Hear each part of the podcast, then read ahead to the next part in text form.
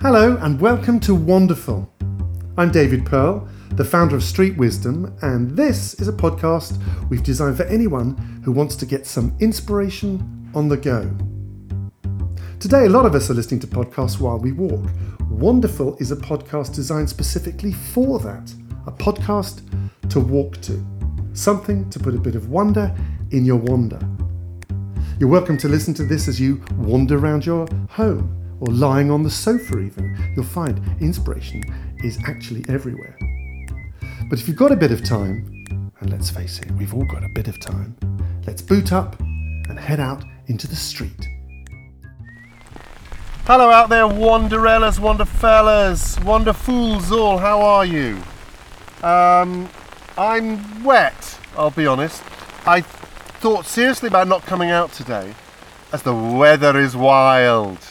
Uh, but I thought no, I thought I thought weather is just nature's way of reminding us that cities are natural too, right?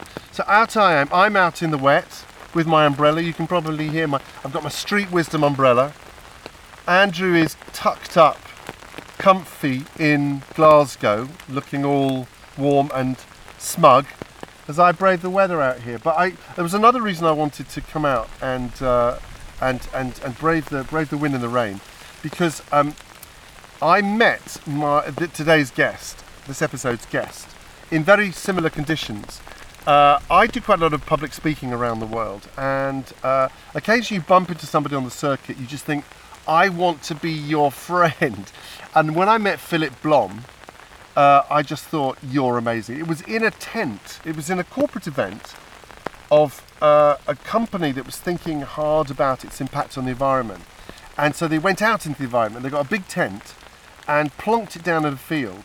And the wind lashed, and the wind and, and, and the rain blew. No, it's the other way around. But it was freezing. All everyone was wrapped in blankets. Um, but the power and frankly the joy of Philipp's lecture talk came through. Philipp's an amazing man. He's he's a journalist and an historian, but he's a, he's, he's, he's, he's what he describes himself, I think, as an eco-historian because what he does is he looks back into history and sees it through the lens of what the weather was doing, what what what what the environment was doing.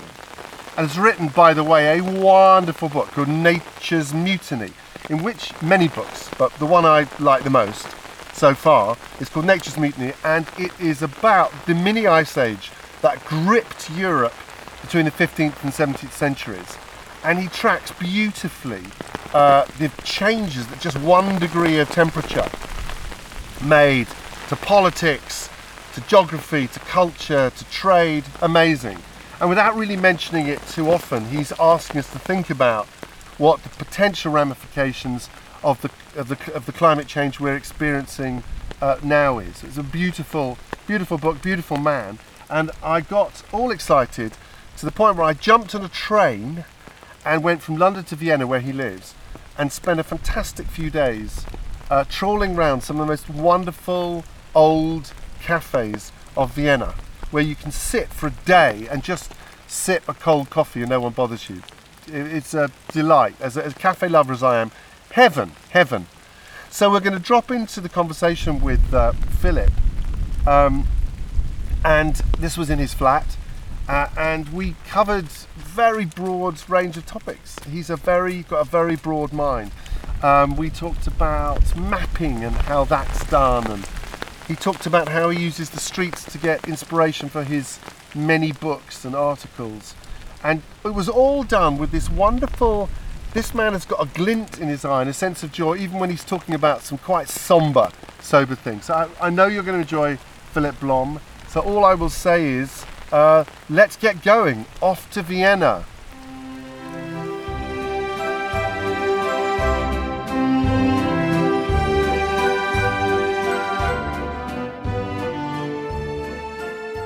Were smiling when I when I talked about the Flâneur movement, you probably know more about it than I do.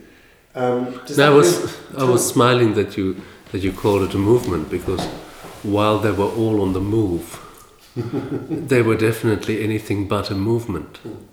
You know, there's nothing organized about it. That's the whole point. Yeah, yeah. It's you losing yourself in the crowd.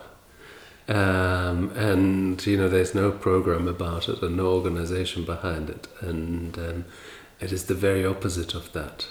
Yes, it's a sort of unmovement. yes. I mean, there is in street wisdom this, this notion of emergence, the deliberately getting lost, the wander rather than walking, the whole essence of wonderful is to do something that we were generally told not to do as kids, which is not to dawdle or loiter or be vagrant.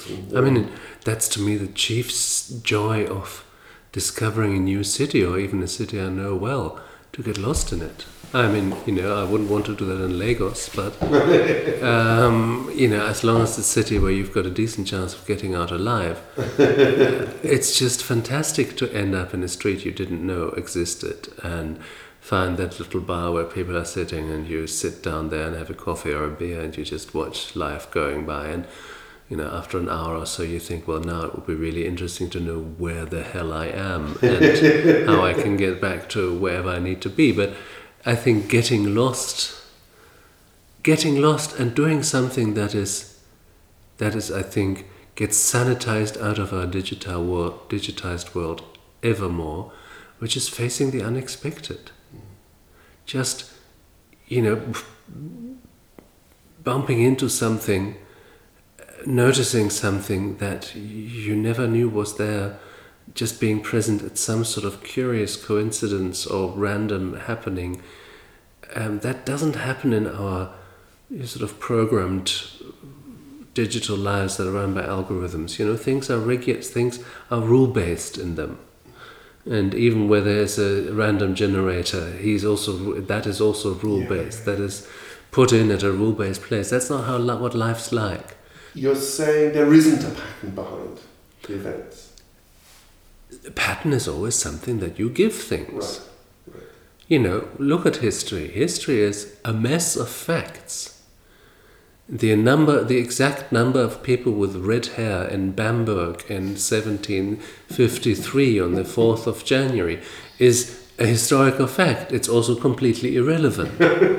but, you know, and out of all those facts, you have to distill the facts that you think mean something.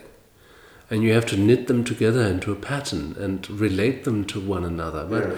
Those are all choices you make. Yeah. Look at how history has changed over the last hundred years. It was the history of kings and generals, and exclusively of men. And you know, then came women's history and working class history and the history of you know the lost oral histories of colonialized peoples and how you can. And now we're in, and indeed I'm part of that. You know, environmental history. You you know we have for the longest time seen human history as something separate from the history of nature and the changes in nature and the changes in the climate and etc. And now we're beginning to see how stupid that was. That if you know if you want to understand the Great Bronze Age collapse, you better look at the weather patterns and what grew and what didn't anymore, and stuff like that. So. You know, history changes, but it's a question of which pattern you impose on the mess of facts you have in front of you you know, finding patterns in that means means projecting patterns on that, and that's really like working around, walking around in a city. I mean, it's the essentially the same phenomenon. You know, if you ever break your leg, or if you're expecting a child, suddenly the city is filled with people who've got plaster casts on their arms and who are carrying babies. Not probably at the same time, but um, and you know what you notice. Mm I always, you know, I always like to compare thinking with, for myself, for my own sort of understanding, with maps. Because, you know, there's this wonderful story by Jorge Luis Borges about the exact the exactness of the sciences, and he describes that there was a very high culture and somewhere in the Orient, and there was they were very really good at map making and I don't know whether you know that story. And then the Sultan decided he wanted the ultimate map in a scale of one to one. And so they drew this map of the empire that was as large as the empire. And they found it very impractical. and of course, also the world changed and the map didn't. And that was, uh, you know, a real problem. And so now there are only a few little a few little sort of streaks of material that you can find caught in the bushes, but the thing is gone.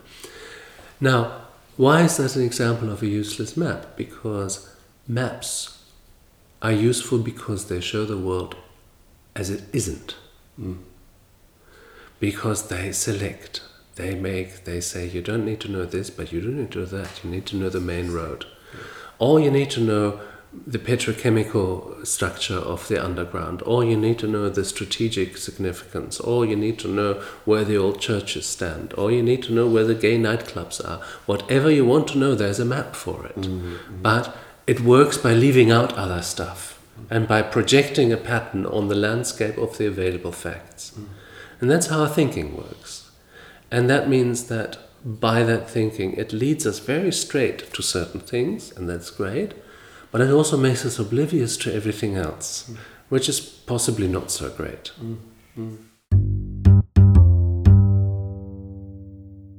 I've just finished reading your book, uh, Nature's Mutiny, which is a must-read. People, um, I You heard the man. I adored that book because, and I will travesty it in summary. I will say that it is a book that makes you think about the current climate change with barely mentioning the current crisis, but instead focusing on the changes that were sparked, if that's the right word, by the mini ice age that happened in the 15th, 16th. Well, sort of. Look, it very much depends who you ask. Right. different scientists um, have different ways of throwing their own mental maps over the over history. Yeah, yeah. But um, it started sometime in the Middle Ages and it ended, some say, only in the 19th century. But this sort of most severe period of it was some sometime between 1570 and say 1680 or so. And europe became two degrees colder. Now here of course the parallel the sort of mirror image begins to grow because we're talking about two degrees all the time. And two degrees doesn't sound very much but as people found out then you know now scientists tell us that if it gets two degrees warmer on average these things are stronger in europe because of gulf stream and other factors. Um, our cities will become 8 degrees hotter in summer. Now, then, in winter it was much colder. The winters were much longer. The vegetation periods of the plants became much shorter, and of course, that was what people survived on. There was agriculture. Um, and that sort of resulted in an interesting sequence of crises that I try to try to trace in that book. Because it begins, as I say, with a crisis of agriculture. Now that means hunger for people. Hunger also means social unrest, means rebellions, means you know farmers depend, defending their, their life and their livelihood. But also in the cities, as grain, the grain price was what the gold standard was in the 19th century, in the cities it meant rampant inflation Mm. and poverty mm. and insecurity. Mm. And so it, the, the whole of society was shaken by this, but what was most shaken was the medieval worldview that we have a contract with God. And we pray and we more or less obey his laws, we try, or we repent if we didn't.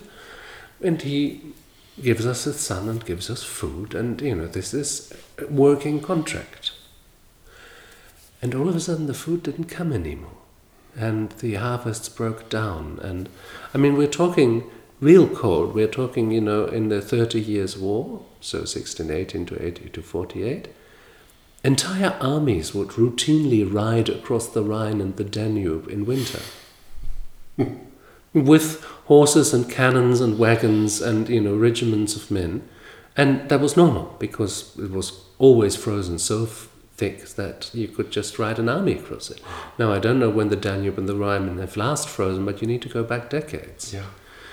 Now, what's really interesting here is so you've got something that doesn't only shake the economy of these societies, but in brackets, as we're seeing today as well, it shakes the self understanding. Mm. You know, just like today, we have an economic model built on growth and the necessity of growth, and all of a sudden, growth becomes incompatible with our survival. And that means that we sort of think, well, um, well, we haven't got another idea, we haven't got another answer. This has worked very well. We live in, you know, wonderful conditions, better than any other generation in history, so why should this suddenly be bad?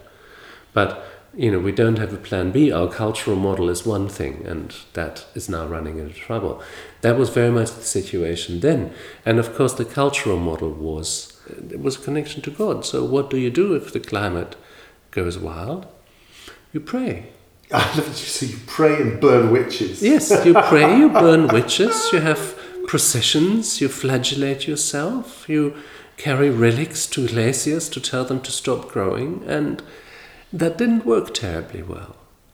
But you know, there's it's interesting to see a culture sort of helpless because the story it was telling itself about itself. You know, we have a contract with God, and that's how we live. Stops working, mm. and they haven't really got another model. Mm. And I think that's a very and you can see how the culture overcame that. Now, first of all, there's a rider to that Back then, as far as we know, that wasn't man made climate change or human, human caused climate change. It was probably, we don't yet quite understand that, but it was probably a variation in solar activity that caused that back then. Now it is very clearly human activity. Mm. So there's a difference in these things. The, these parallels are never perfect. Um, but in terms of a culture thrashing around and trying out the old answers, and seeing them failing and not knowing what to do, I think you know there is a case for a parallel to be made here. Mm.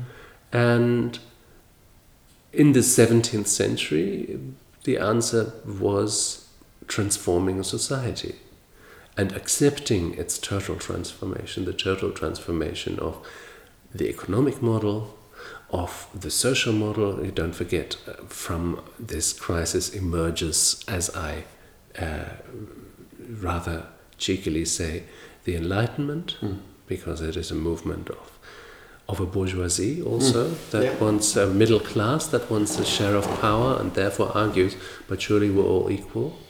And now that sounds so flat when you say that, because we have learned to accept that. Even people who don't believe that have learned to accept that, that people, all people are equal.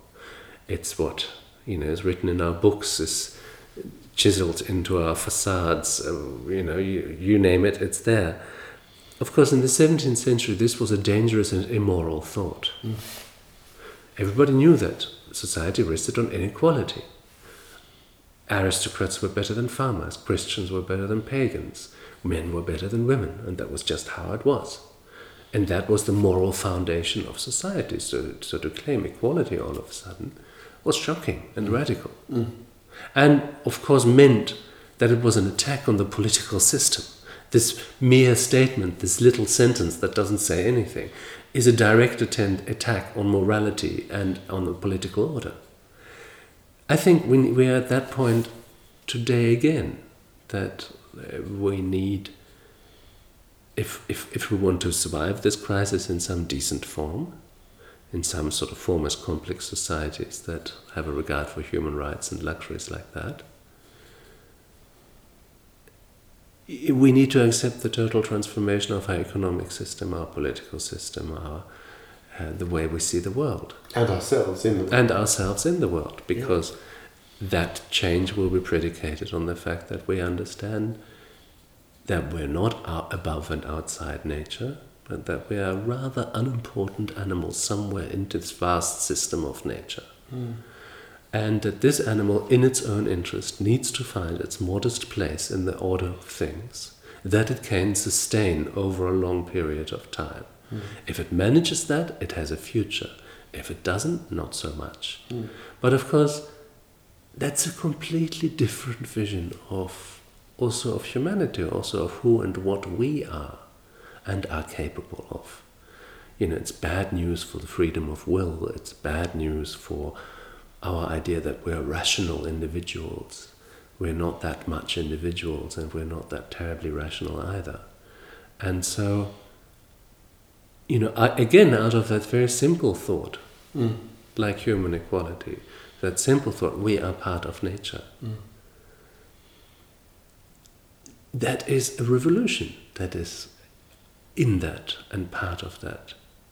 It's a very exciting revolution, but like every revolution, it is also frightening. Mm. We don't yet know the shape of what's going, what's what's to, what's to come, and of course, it also runs into great opposition.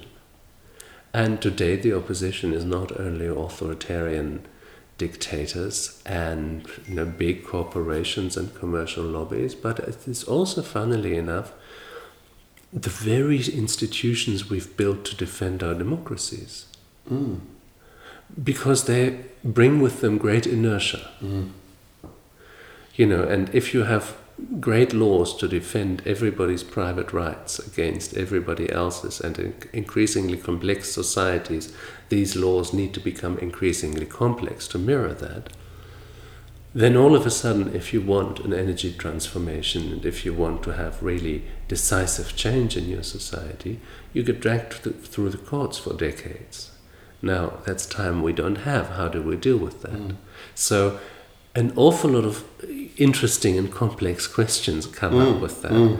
that show us that again you know what what you taught me and that I, a sentence that I've been thinking about for a long time that every strength used to excess turns into a weakness it's a brilliant thought and that's what we're seeing a little bit with our countries at the moment with our societies I think that for instance the strong institutionalization of democracies and societies that was so important in defending rights and in um, building up structures that, are rights based are now becoming a force of inertia that is actually impeding change and the speed of change. Um, or indeed, I mean, the, the, the biggest the biggest point in which you see that is that you know money really does ruin everything, um, and our cultures have been so thoroughly commercialized and um, you know i always think that when i look at children and if you're not terribly careful as a parent and if you're not terribly willing to have all sorts of nasty conflicts with your kids then every one of their wishes and thoughts and ideas has a product line behind it Mm. and is sponsored by FIFA or by Disney or by whatever it may be, and has got stuff to buy attached to it. But, you know, that is not only a revolting thought because it sort of exploits the imagination of children, but it also forms the imagination of individuals because if you live in a completely commercialized imagination, then the amount of stories you can tell sinks dramatically. The storylines that you can tell Mm. decline dramatically, and you can only tell stories that are as sanitized as Disney characters, you know, bodies without genitals, for instance. Mm. You know, Mhm. it becomes a certain kind of imagination that fosters. And so I think you know, this, this sort of threatens to suck us in into a realm in which imagination becomes sort of deadened by, you know, by commercial interests. We talked yesterday about where your ideas come from, and I'm, I'm awed as somebody that's written with difficulty three books. Um, you've got a whole bank of books, and you write fairly regularly. Um, is I picture you strolling around, unhooking, strolling around, rolling words around in your mind, and so on and so forth, trying to or tracking, cracking the structure of a book. Is that is that is that right? Have any books occurred to you while unexpectedly out of the blue? Any ideas for books or anything? Well, you have a very idyllic idea of what it's like to be a writer, uh, which I can only encourage.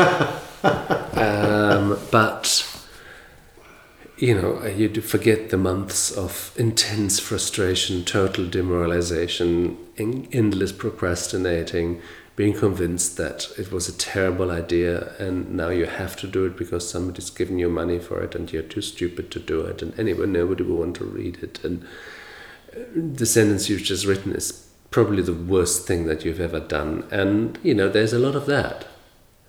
There's an awful lot of that. Um, ideas sometimes happen and you have no idea why.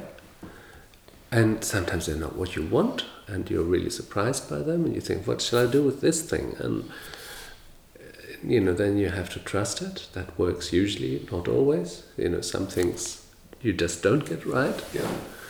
Um, The I- unexpected thing, sorry to interrupt, but you said something yesterday that stuck in my mind. I think it was, you know, true critical thought or deep thought leads you to places you don't expect and don't necessarily like. Yeah, of because course. you've got to kind of rethink your your view. Is that right?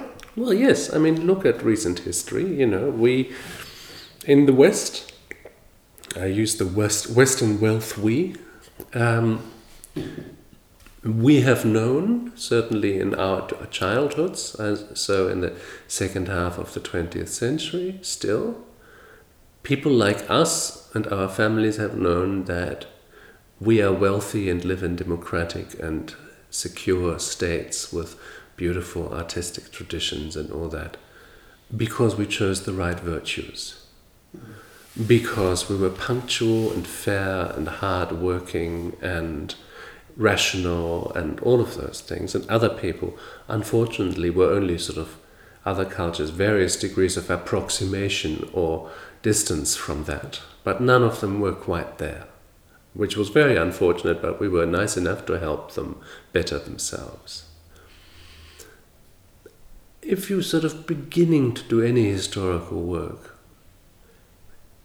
and you see you know, that monster that colonialism was. And I don't want to ethically charge that more because most cultures have been brutal. Most cultures have subjected other people. The Europeans had better technology at a certain point, and therefore they were able to do more of that. But the Europeans were not uniquely evil. You know, the, the triangular trade with slaves between the Africa and the Caribbean could not have happened if those unfortunate bastards who were sold to slave traders had not been brought to the coast by African slave traders. Um, you know, none of that is to excuse what, what happened, but you know, it simply happened. But it also means that, of course, our wealth and our wonderful civilizations and our technologies and our medicine and our schools and all that are based on centuries of slavery, on massive exploitation of other cultures, of natural resources, um, on genocides of various peoples around the world. Um, and that doesn't feel so nice. There's not much left of having chosen the right virtues. And you look different in the mirror. And but unfortunately that's where the evidence points. And you know, again, if we really think about humanity and the climate crisis, then you can say, well, on the one hand, you know, every every species expends as much as it can if you give it the necessary resources. You know, that's happened with rabbits in Australia. And that, I mean, it's happened with all sorts of uh, animals. And, you know, if one animal learns to unlock another resource, then it. Yeah. We don't behave differently than yeast. You know? There's your next book. Yeah, no, no, I've, I've done that. I've done that. but, you know, uh, yeast is a fantastic partner organism for humans. It gives us bread and beer and wine and nice things like that. And you th- throw yeast in a sugary solution and it eats up everything it can see and knows an enormous population explosion and then it suffocates on its own excrements and starves. Um, and the result is wine. Lovely. Um, you know, and a few hundred million years later in evolution, and after Mozart and Marie Curie and other wonders of human genius, we're doing exactly the same as yeast. Um, which is a bit humbling. Yes. You know, which doesn't say much for human rationality or intelligence or any of that. But I once told that story, and a, a biologist um, said to me, Yes, but you're not telling the second part of the story. And I said, What's that? And she, she answered, Well, you see, the yeast cells that survive the great population collapse, they change their metabolism in order to live in the new chemical environment.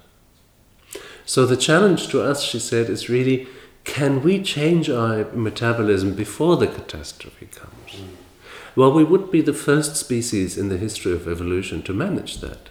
But if we see ourselves like, you know, in the continuum of yeast, if we see ourselves as a particularly interesting primate that has a more sophisticated language than other animals, that has got you know, more sophisticated use of his hands and a higher palate, which is you know, great help, and other sort of.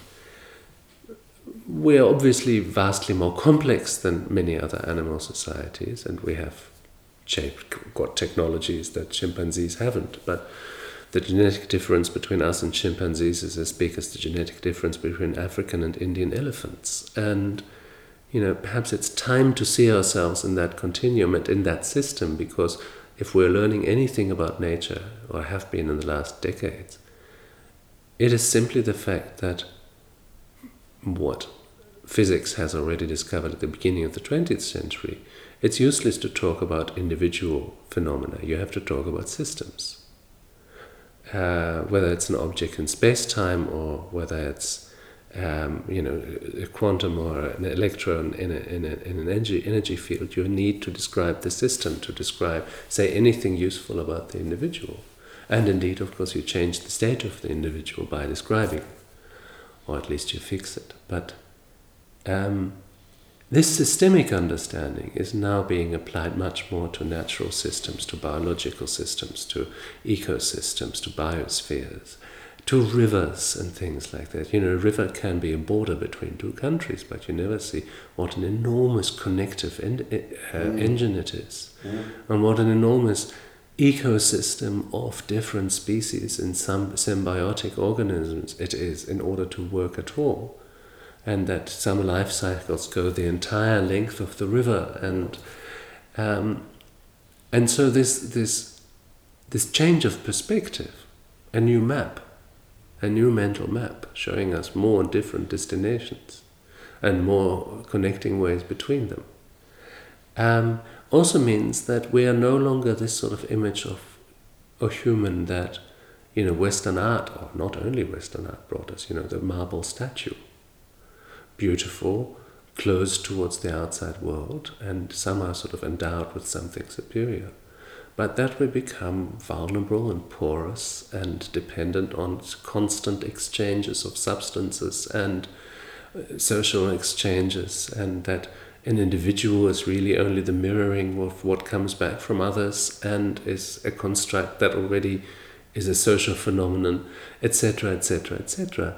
But that's, as a, a, French friend of mine uh, used to say, it's, it's narcissistically not very valorizing. Mm. I mean, it's not very flattering no longer to think we're the marble statue that stands up there, you know, above it all, and underneath the sort of sprawling, messy nature. But no, no, no, no, we are actually part of that, and we have sort of delusions of grandeur, and we dream ourselves outside of that. But if we want to survive, we have to find our survival inside. And that is, that is a philosophical revolution.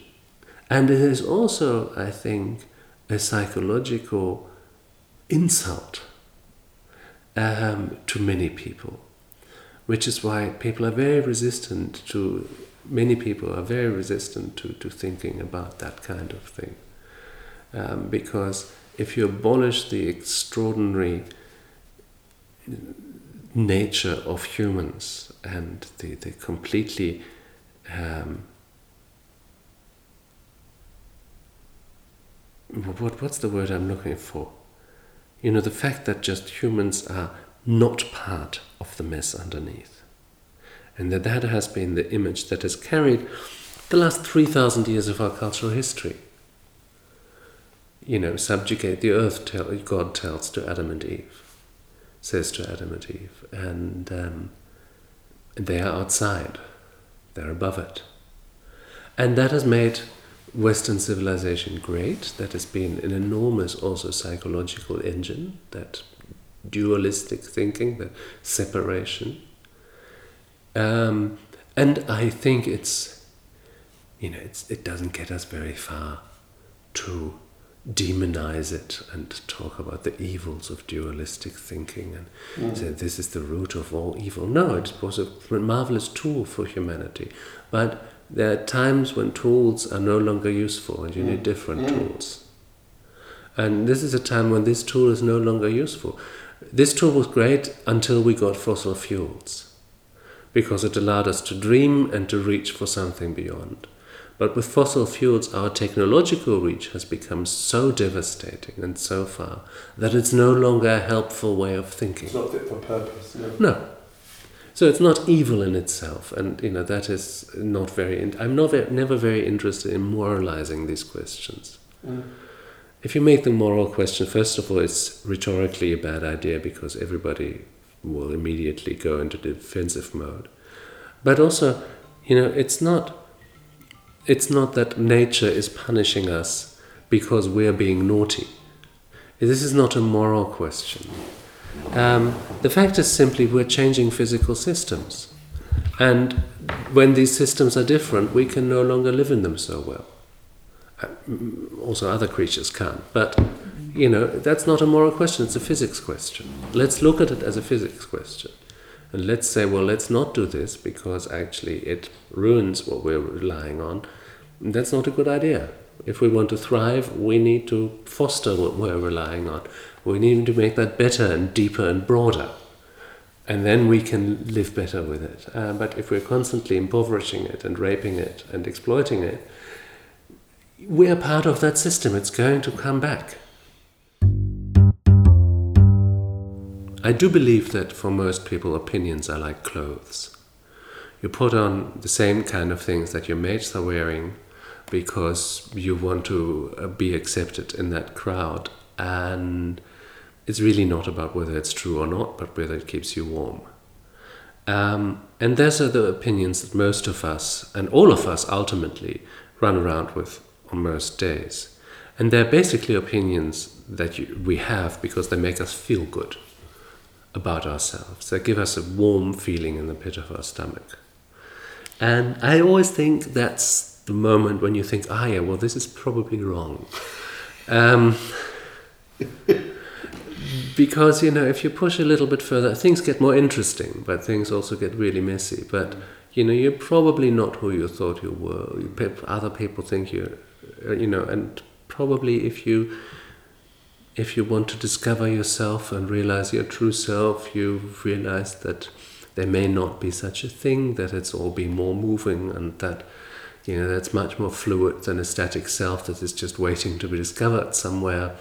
Um, you know, our freedom of will and our sort of scope for action doesn't seem to be what we think. We hardly are beginning to understand what nature is about. So the world is much more weird than we think it is. But of course, also much more interesting, and in that weirdness are much more possibilities for being. It's a bit like you know when you when you're lucky enough to speak different languages, you find you can actually express really different things. You can be a different person in different languages to some extent because Well, you said you write differently, you think differently, or you are different in German Yeah, of course. or in English. Yeah. Of course, you know, in English you have to be really clear. You, you have to be exact with what you're saying, and it's probably always slightly with a slightly tongue in cheek what you're writing. Irony always plays plays a certain role. Um, you know, German works differently, and so you know these exploring these different ways of being means also exploring the, the weirdness of the world and that is in a way you know sort of exposing yourself to it walking around in it and seeing things that you otherwise wouldn't see going to parts of the city you otherwise wouldn't go and um, trying to use and learn that vernacular so i think you know really committed useful thinking is about getting past that warm feeling in your stomach. So welcome back to uh, a wintry, wintry London, where the the weather's slightly less wild, uh, but uh, just listening to, to to Philipp reminded me how warm and cosy those cafes are. My favourite was a thing called Tafelspitz, which is something they bring you, which is just a heavenly, probably very unhealthy combination of sauerkraut and and meat and potatoes. I was just in heaven. What a lovely man, right? A great guy. And I thought what we could do is we could take uh, his idea. I love this idea that you know a map. You can map anything, right? And the, depending on what you're looking at, it will change the way the map looks. So what I'm going to encourage us to do, this is wonderful after all, and we and we take a fragment of what our guest has, an idea that they put in our minds, and we work with it. We create an experience. So for the next 10 minutes, I'm going to suggest that we collectively do a bit of mapping. We just, in a minute, I'm going to ask you to pause podcast and go off do this exercise, and then come back and, and we'll discuss what happened. But um, the simple idea, uh, the best ideas are all simple, is, is go for a wander, go for a walk, and uh, create a map of, I'm going to say the things that interest you. So basically, you're like a cartographer in a foreign land. And what you're doing is you're making a mental note of the things that attract you. To be honest, you could do this with anything. You could say, I'm going to I'm going to look out for the colour red, and every time I see it, I'm going to mentally place it on my map. Or you could say street names, or words, or triangles, or whatever. It can be whatever you like. I'm going to go with a, a kind of interest map. And so I could imagine in my mind when I come back, I'll have a kind of like a like a splodgy heat map of the things that interest interested me. But this is your chance to remap the world, to see the world in a different way. So enjoy. Pause right now, and uh, go off do some map making. We'll see in about ten minutes. So I'm off.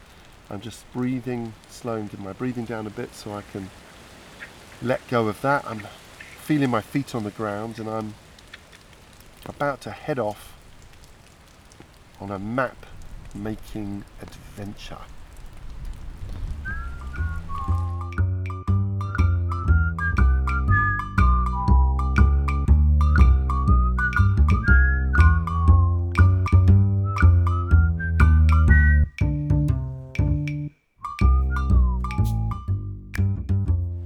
Well, hello again, Wander Lovers all. Um, how was that for you? How was that for you? for me, it was really interesting. You know, I, I create these little exercises, I have no idea what's going to happen. So, what happened for me was, uh, I don't know, insights always coming through. So, for me, the first one, it became very clear that this was going to be a circular map. It was a bit like I was in the middle of a radar screen. And it wasn't just what I was seeing, as what I was sensing. So that's the first thing. This is a circular map. And then, weirdly, it also went global. It went three dimensional. So it's like a bubble map, of course. Um, the second thing is that um, it's got sounds in it. It's, it's a sound map as well. Because I, I heard a bird and then I heard a car, and the, the bird sound was bright, and that's in the map. The car sound was just a little bit like a like a like a little like a little brown smudge in a way. And so that was interesting to me. It's like, oh, this is an interactive map. It's got three dimensional and it's got sound. Um, and the other thing, the final thing, was if it had a key, you know, at the bottom. I thought it's not really interesting. It's a love map, and I was noting the things that I loved more or less. But I also noticed that the background wasn't blank. It was a sort of so. The, the, the more I loved it, the more red it was. The whole thing was a was a sort of light pink. Because what's not to love? Huh? I'm out here. I'm doing this podcast with wonderful people, with you online. Andrew, it's nearly the end of the year. How brilliant. Uh, so that's it. That was what happened. We'd love to hear what happened with you. We love it when you send us your comments and uh, to know that you're out there playing with the playing with these lovely ideas out in, out in the wonderful, wonderful world. So um, that's it for now. I think I need to beat a retreat and go and get dry. Um, thanks for being with us. Look out for the next episode of Wonderful. And meanwhile, go get lost and find answers. Keep it wonderful. Bye. Bye, bye, bye, bye, bye, bye, bye. Now people are looking at me oddly, including my producer. I think we need to cut. I think you need to hit. You need to say cut. Say cut. Cut. Shall we cut, ladies and gentlemen? Yeah. Okay. Let's cut. Bye. If you enjoyed the podcast, I think you'll really like my book, Wonderful. It's all about how to activate your inner compass so you can find better ways to live, laugh, love, and other things beginning with L.